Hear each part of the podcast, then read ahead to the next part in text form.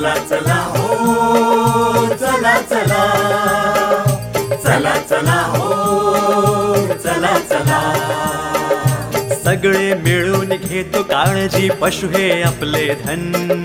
स्वच्छ पौष्टिक दूध पिऊन प्रसन्न आपले मन. चला चला हो चला चला. चला चला हो घडवून आणू सर्वांचे उद्धार. पशु निरोगी आपण निरोगी सुखी आनंदी परिवार. चला चला हो चला चला. चला चला हो चला चला.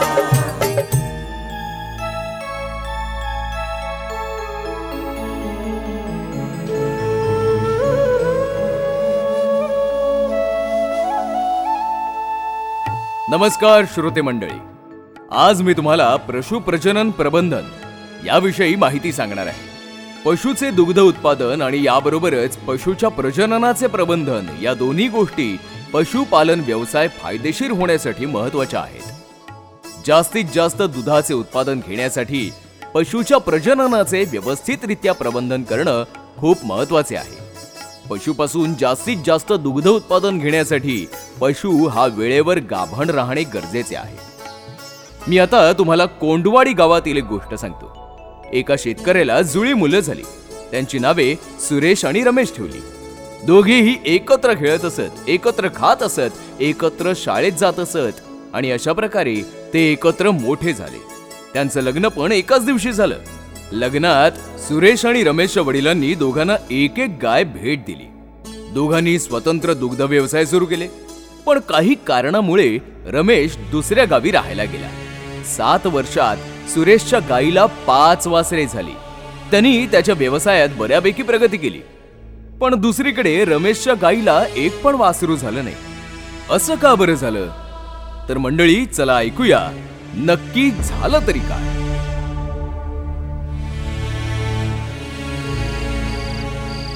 रात्रीची वेळ होती. अचानक दूरहून भांडी आपटण्याचा आवाज आला आणि रमेशची बायको कोणावर तरी जोर जोरात ओरडत होती.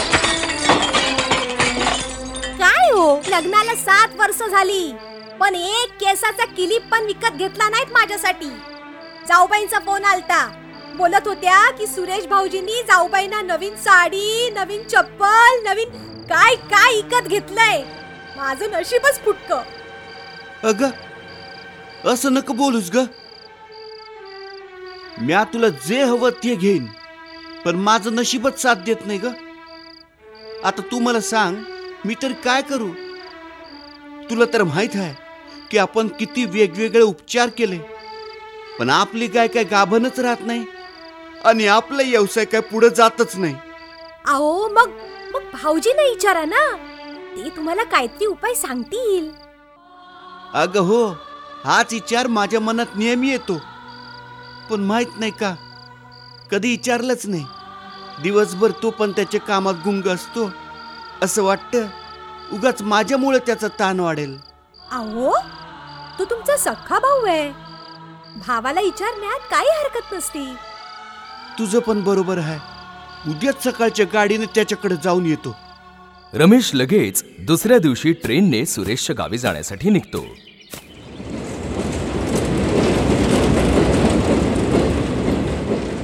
तो सुरेशच्या घरी पोहोचतो.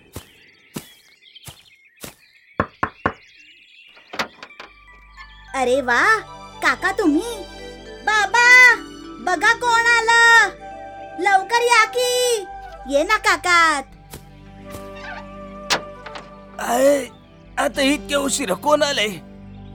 काय रे रमेश? इतक्या उशिरा आलास? घरी सगळे ठीक तर आहेत ना? हो रे सुरेश सगळे बरे आहेत. मग तू इतक्या रात्री कशा पायी आलास? त्याचं काय? मला तुला काहीतरी विचारायचं आहे रे. हा मग विचार की. अरे इतकी वर्ष झाली पण माझी गाय अजिबात गाभण राहत नाही रे. वेगवेगळे उपचार केले पण काय बी होत नाही. आता तर मी फार कंटाळलो ह्याला. सुरेश तू तुझ्या गाईसाठी नेमकं काय करतोस? सांग ना. अरे रमेश मी असं काही वेगळं करत नाही रे. तू इतकी वर्ष का नाही विचारलंस मला? मला विचारायला कसली लाज वाटत होती का रे तुला? अरे मी तुझा भाऊ आहे ते पण जुळा. लक्षात आहे ना? आपली नाळ एकच होती. अरे काळजी करू नको. एक काम कर आता तू जेवण करून निवांत झोप. आपण उद्या सकाळी या विषयावर बोलू हा? माझ्यामुळे तुला उगाच त्रास ना? आता गप्प बसतोस का सांगू आईला हा? दोघेही पोट धरून हसतात आणि मग रमेश झोपायला जातो. दुसऱ्या दिवशी सकाळीच सुरेश त्याला गावातील ए आय टी म्हणजेच सेवादात्यांकडे नेतो. सेवादाता कार्यालयात काम करत होते. सुरेशला बघून ते त्यांना आत बोलवतात. अरे सुरेश कसा आहेस? आज मार्ग चुकलाच वाटत नाही हो. हा माझा भाऊ रमेश. नमस्कार साहेब. याला त्याच्या गायीच्या बद्दल काहीतरी विचारायचंय. मला खात्री आहे तुम्ही काहीतरी मार्ग दाखवाल. साहेब एक दोन वर्ष नाही तर सात वर्ष झाली. पण माझी गाय काय गाभण राहत नाही. आता मी करायचं तरी काय साहेब? बरं झालं तुम्ही आज आलात. हल्ली बऱ्याच शेतकऱ्यांची ही समस्या आहे. म्हणूनच आज दुसऱ्या गावातील काही शेतकऱ्यांना पशु प्रजनन प्रबंधनाचे महत्त्व सांगण्यास बोलावले ते सगळे येतीलच. तोपर्यंत तुम्ही बसा. थोड्याच वेळात काही शेतकरी तिथे येतात. आणि सेवादाता पशुप्रजनन प्रबंधनाचे महत्त्व सांगण्यास सुरू करतात.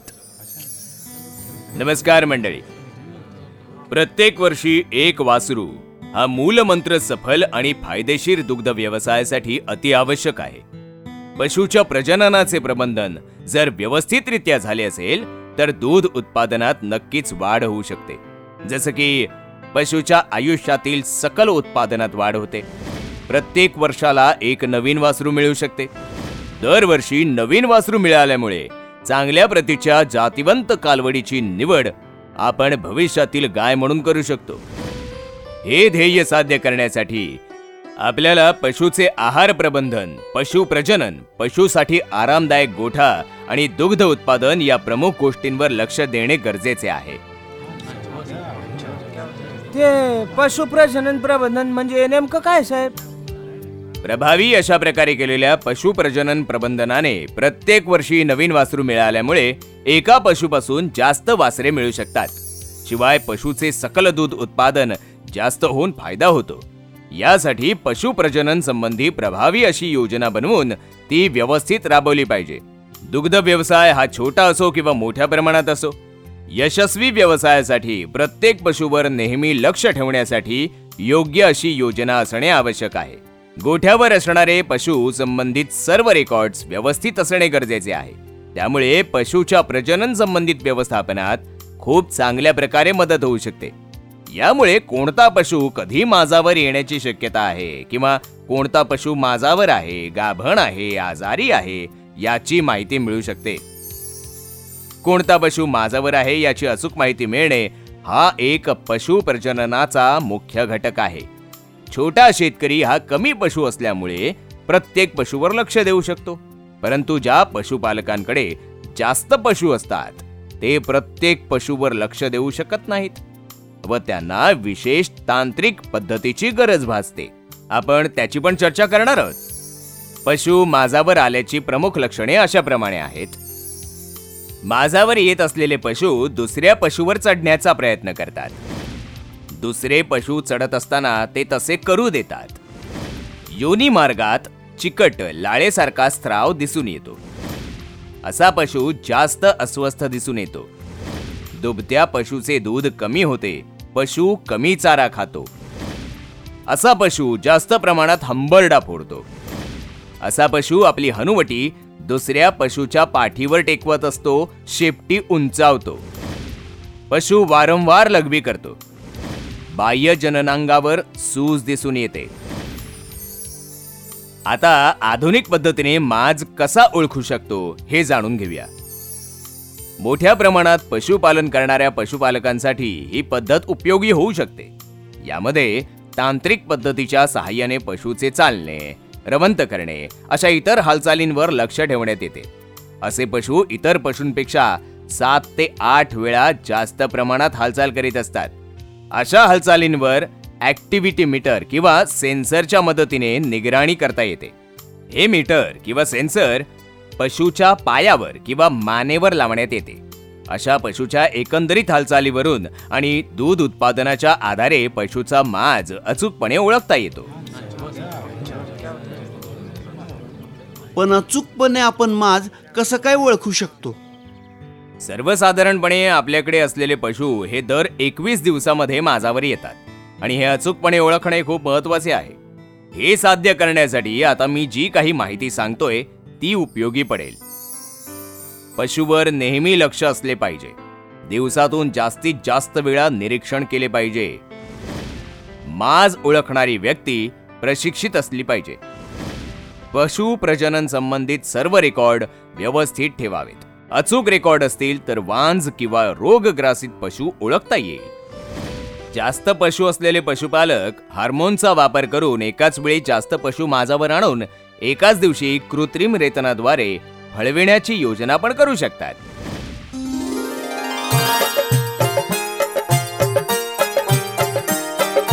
चला चला हो चला चला. चला चला हो. चला चला. सगळे मिळून घेतो काळजी पशु हे आपले धन. स्वच्छ पौष्टिक दूध पिऊन प्रसन्न आपले मन. चला चला हो चला चला. चला चला हो चला चला. सहकार्याने घडवून आणू सर्वांचे उद्धार. पशु निरोगी आपण निरोगी सुखी आनंदी परिवार. चला चला हो चला चला. चला चला हो चला चला. शहदाता हे कृत्रिम रेतन काय आहे? चला जाणून घेऊया कृत्रिम रेतनाविषयी. वळूपासून एकत्रित केलेले शुक्राणू. मादा पशूंच्या गर्भधारणेच्या उद्देशाने त्यांच्या जननेंद्रियात संचयित करण्याच्या प्रक्रियेला कृत्रिम रेतन असे म्हणतात. पशूंच्या अनुवांशिक सुधारणेसाठी कृत्रिम रेतन हे सर्वात स्वस्त आणि सोयीस्कर साधन आहे. कृत्रिम रेतन हे दुग्ध उत्पादकांना दुग्ध व्यवसायात उत्पादन आणि नफा वाढवण्यासाठी सहज उपलब्ध असलेले एक महत्त्वाचे साधन आहे. कृत्रिम रेतनामध्ये उत्कृष्ट गुणवत्तेच्या वळूंच्या वीर्याचा वापर केला जातो. वळूंद्वारे नैसर्गिक रेतनापेक्षा कृत्रिम रेतनाचे बरेच फायदे आहेत. कृत्रिम रेतनामुळे अल्प कालावधीत एखाद्या अनुवांशिकदृष्ट्या उत्कृष्ट अशा वळूचा वापर बऱ्याच मोठ्या प्रमाणात मादा पशूंना गर्भित करून त्यांच्या उत्कृष्ट अनुवांशिकतेचा जलद प्रसार करता येतो. वळूंच्या वापराची कार्यक्षमता वाढते. नैसर्गिक रेतनात आवश्यकतेपेक्षा जास्त वीर्य वापरले जाते. एका वळूपासून एका वेळेस प्राप्त वीर्यापासून शेकडो वीर्य मात्रा तयार करता येतात व त्याचे अन्य ठिकाणी वहन करणे सहज शक्य होते. यामुळे एका वळूंचे वीर्य वेगवेगळ्या ठिकाणी अनेक पशुमध्ये सुद्धा वापरले जाऊ शकते. वीर्याला गोठवून ते बऱ्याच काळापर्यंत साठवून ठेवता येते. प्रजननासाठी वळूची गरज भासत नाही आणि वळूंच्या देखभालीसाठी होणारा खर्च वाचतो. नैसर्गिक संभोगामुळे वळू आणि मादा पशुमध्ये लैंगिक रोगांचे संक्रमण होण्याची शक्यता असते. कृत्रिम रेतनासाठी वापरण्यात येणाऱ्या वळूंची नियमितपणे रोग तपासणी केली जाते. यामुळे अशा रोगाचा प्रसार रोखता येतो. कृत्रिम रेतनाची यशस्विता ही काही बाबींवर अवलंबून असते. पहिली बाब वीर्य मात्रेची गुणवत्ता. पशुपालन व डेअरी विभाग भारत सरकार द्वारा गठीत केंद्रीय नियंत्रक समिती सी एम यू दर दोन वर्षांनी भारतातील सर्व वळू संगोपन केंद्रांचे मूल्यांकन करते. या मूल्यांकनांच्या आधारे त्यांची अ ए ग्रेड आणि ब बी ग्रेड वर्गात विभागणी केली जाते. असे कृत्रिम रेतन कार्यकर्ता जे अ आणि ब वर्गातील वळू केंद्रांच्या वीर्याचा वापर करतात आणि जे राज्य सरकारद्वारा ठरवलेल्या पशु प्रजनन नीतीचे पालन करतात अशा कार्यकर्त्यांकडूनच कृत्रिम रेतन करून घेतले पाहिजे. सध्या देशामध्ये पशुची अनुवांशिक गुणवत्ता सुधारण्यासाठी अनेक शास्त्रोक्त उपक्रम चालू आहेत. अशा उपक्रमातून उत्पन्न झालेले वळू हे जुन्या वळूंपेक्षा अधिक उच्च अनुवांशिक गुणवत्तेचे असतात. यासाठी शेतकऱ्यांनी कृत्रिम रेतन कार्यकर्त्याला त्याच्याकडे वळू संबंधी माहिती जसे की वळूची अनुवांशिक क्षमता त्याची पेडिग्री छायाचित्र याची विचारणा केली पाहिजे. अशी माहिती घेऊन योग्य त्या वळूची निवड केली पाहिजे. दुसरी बाब कृत्रिम रेतन कार्यकर्त्यांची कार्यकुशलता. कृत्रिम रेतन करण्यासाठी अशा कार्यकर्त्यांची निवड केली पाहिजे की ज्याने सरकारद्वारा मान्यताप्राप्त असलेल्या चांगल्या प्रशिक्षण केंद्रातून प्रशिक्षण घेतले आहे व ज्याच्या गर्भधारणेची टक्केवारी चांगली आहे. त्यांनी भारत सरकारद्वारा निर्धारित मानक कृत्रिम रेतन पद्धतीचे पालन केले पाहिजे. सोबत हेही सुनिश्चित केले पाहिजे की कृत्रिम रेतनासाठी लागणारी वीर्य मात्रा ही निर्धारित तलल नत्रजनक कंटेनरमधून आणलेली असावी. तिसरी बाब कृत्रिम रेतनाची अचूक वेळ. योग्य वेळी कृत्रिम रेतन केल्यास पशु गाभण राहण्याचे प्रमाण वाढते. बरं मला सांगा साहेब या कृत्रिम रेतनाची योग्य वेळ कोणती असेल? हो रे रमेश तेच सांगणार आहे मी. पशुच्या गर्भाशयात शुक्राणू जवळपास चोवीस तासापर्यंत जिवंत राहू शकतात. त्याप्रमाणेच मादा पशुचे अंडाणू अंडाशयातून बाहेर पडल्यानंतर चार ते सहा तास जिवंत राहू शकते. त्यामुळे गर्भधारणेसाठी ज्यावेळी अंडाणू अंडाशयातून बाहेर पडते त्यावेळी तिथे शुक्राणू असणे आवश्यक आहे. पशु माजावर आल्याच्या सुमारे तीस तासामध्ये अंडाणू बाहेर पडते. माजाच्या सुरुवातीस पशु दुसऱ्या पशुवर चढण्याचा प्रयत्न करतो. आठ ते दहा तासानंतर पशु दुसरे पशु चढत असताना शांत उभा राहतो. यालाच स्टँडिंग हीट असे म्हणतात. आणि हीच वेळ कृत्रिम रेतन करण्यासाठी योग्य असते. माजाच्या सुरुवातीस पशुच्या योनी मार्गातून पातळ लाळेसारखा द्रव स्राव होतो. हा स्राव स्टँडिंग हीटच्या वेळी थोडा जाडसर आणि तारेसारखा झालेला असतो. याच कारणासाठी सकाळी माझावर आलेल्या पशुचे कृत्रिम रेतन संध्याकाळी आणि संध्याकाळी माझावर आलेल्या पशुचे कृत्रिम रेतन दुसऱ्या दिवशी सकाळी या नियमानुसार केले जाते. चौथी बाब. कृत्रिम रेतन योग्य पशुचे स्वास्थ्य. कृत्रिम रेतनाच्या यशस्वीतेसाठी पशुचे गर्भाशय तंत्र स्वस्थ असणे खूप आवश्यक आहे. कोणत्याही पशुला गर्भधारण करण्यासाठी एक सर्वसाधारण नियम असा आहे की पशुचे वजन कमीत कमी अडीचशे किलोग्रॅम असले पाहिजे. यासोबतच पशुला कुठल्याही प्रकारचा गर्भाशयाशी संबंधित रोग नसावा. सेवादाता पशुपालकांनी कसं समजावं की त्याच्या गोठ्यामध्ये सर्व काही व्यवस्थित आहे? अगदी चांगला प्रश्न केला तुम्ही. मी तुम्हाला काही विशिष्ट सूचकांकाबद्दल थोडीशी माहिती देतो. या सूचकांकाद्वारे तुम्हाला तुमच्या गोठ्यामधील पशु प्रजननांशी संबंधित कमतरता लक्षात येईल आणि त्यामुळे प्रजननांशी संबंधित कारणही समजून घेता येतील. यातील काही सूचकांक असे आहेत की यामुळे पशु प्रजननांशी निगडीत कमतरता वेळीच लक्षात येईल आणि ती वेळीच दूरही करता येईल. आता मी काही महत्त्वाच्या सूचना सांगतो त्या व्यवस्थित ऐकून घ्या. पहिल्या वेळेस कालवडीच्या विण्याचे वय. पहिल्या वेळेस कालवडीच्या विण्याचे वय विदेशी संकर देशी गाई आणि म्हशींमध्ये वेगवेगळे असते. हे वय जितके लवकर पशुचे वजन अडीचशे किलोग्रॅम इतके होईल त्या प्रमाणात कमी होऊ शकते. सर्वसाधारण मानकाप्रमाणे हे वय गायीमध्ये तीस महिने आणि म्हशीमध्ये छत्तीस महिने इतके असले पाहिजे. हे उद्दिष्ट साध्य केले तर दुग्ध व्यवसाय फायदेशीर ठरू शकतो. व्यायल्यापासून ते पहिल्या कृत्रिम रेतनाचा कालावधी.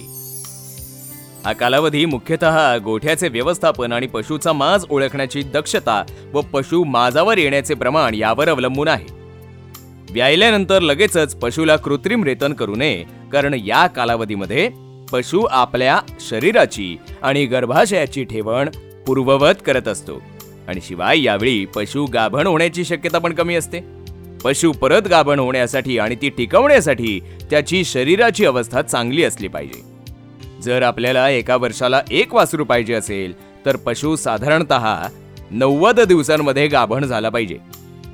हा कालावधी जर नव्वद दिवसांपेक्षा जास्त असेल तर त्याचा अर्थ अशा गोठ्यामध्ये माज ओळखण्याच्या व्यवस्थेमध्ये त्रुटी असू शकते किंवा वांझपणाची कारणे असू शकतात.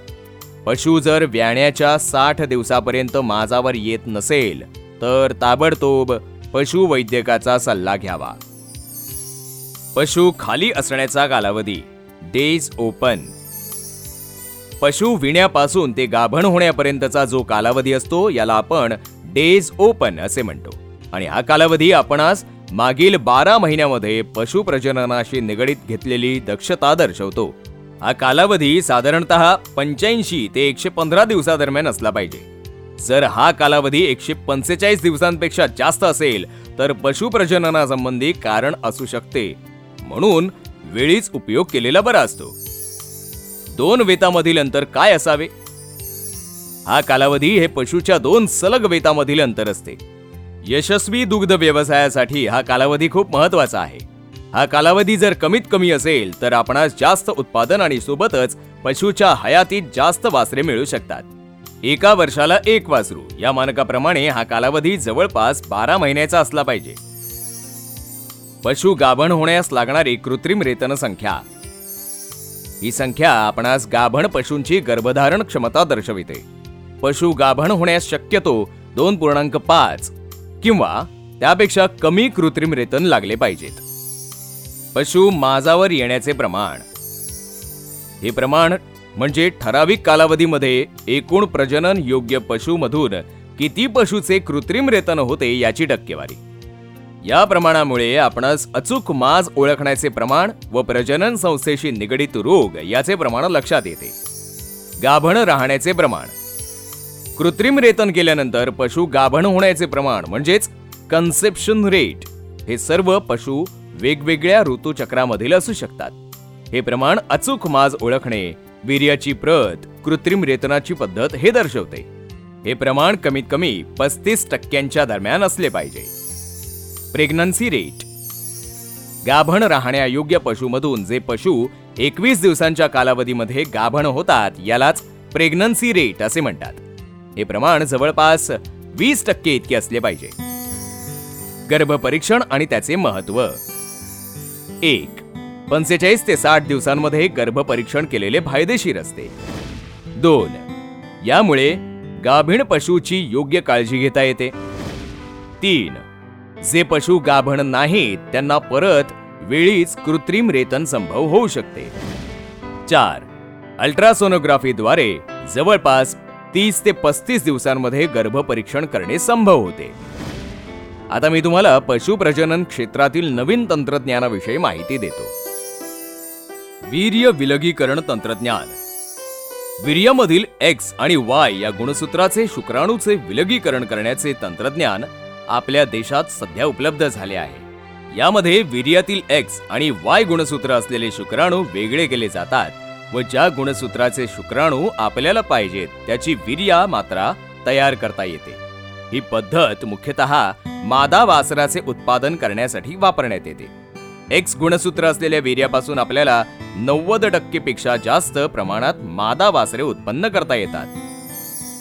भ्रूण प्रत्यारोपण. या तंत्रामध्ये पशुला संप्रेरकाच्या सहाय्याने सुपर ओव्ह्युलेट केले जाते. याचा पूर्ण कोर्स पाच आठवड्याचा असतो. यामुळे पशुमध्ये अनेक अंडाणू तयार होतात आणि अशा पशुमध्ये कृत्रिम रेतन केल्यानंतर सात दिवसात बरेच भ्रूण तयार होतात. असे हे तयार केलेले भ्रूण गर्भाशयातून फ्लशिंगच्या मदतीने बाहेर काढले जातात व त्यांचे वर्गीकरण केले जाते. साधारणतः एका फ्लशमध्ये पाच भ्रूण मिळतात. यामधील चांगले असे भ्रूण सरोगेट गायीमध्ये प्रत्यारोपित केले जातात. उर्वरित भ्रूण भविष्यातील वापरासाठी फ्रीज करून ठेवले जातात. ओवम पिकअप आणि in vitro embryo production OPU I V E P ही एक सध्या बऱ्याच प्रमाणात वापरात येणारी नवीन टेक्नॉलॉजी आहे. यामध्ये गायीच्या अंडाशयातून सोनोग्राफी आणि इतर उपकरणाच्या सहाय्याने अंडाणू शोधून बाहेर काढले जातात. एका वेळेस दहा वीसपासून ते शंभर अंडाणू काढले जाऊ शकतात. हे अंडाणू गायीच्या गर्भाशयाबाहेर कृत्रिमरित्या वाढवले जातात. नंतर त्यांना वीर्यासोबत गर्भधारणेसाठी ठेवले जाते. गर्भ तयार झाल्यानंतर गर्भाला सात दिवसांपर्यंत कृत्रिम पद्धतीने प्रयोगशाळेत वाढवले जाते. असे हे तयार भ्रूण म्हणजे गर्भ सातव्या दिवशी गायीमध्ये प्रत्यारोपित केले जातात किंवा फ्रीज करून ठेवले जातात. या तंत्रज्ञानाच्या मदतीने आपण एका गायीपासून एका वर्षामध्ये जवळपास वीस ते पंचवीस वासरे घेऊ शकतो. याच्या सहाय्याने आपण उच्च कोटीच्या पशूच्या अनुवांशिक क्षमतेचा मोठ्या प्रमाणात प्रसार करू शकतो. तुम्ही किती सोप्या पद्धतीने आम्हाला सगळं समजावलेत. तुमचं खूप खूप आभार साहेब. अरे हे तर माझं कर्तव्य आहे. तुम्हा सगळ्यांना कधीही कोणतीही माहिती हवी असल्यास न संकोच करता मला येऊन भेटा. मी जमेल तितकी तुमची मदत करण्याचा प्रयत्न करेन. खूप खूप धन्यवाद सेवादाता.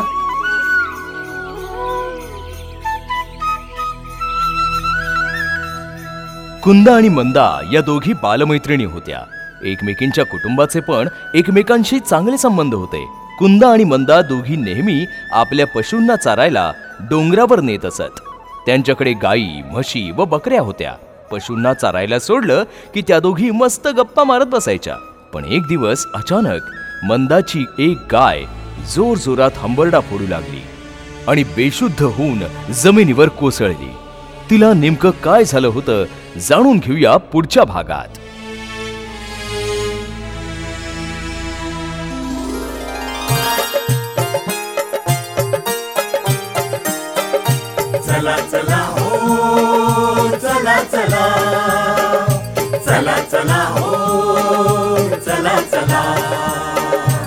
सगळे मिळून घेतो काळजी. पशु हे आपले धन.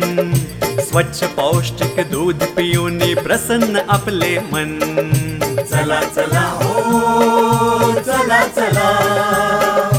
चला चला हो चला चला. सहकार्याने घडवून आणू सर्वांचे उद्धार. पशु निरोगी आपण निरोगी सुखी आनंदी परिवार. चला चला हो चला चला. चला चला हो. चला चला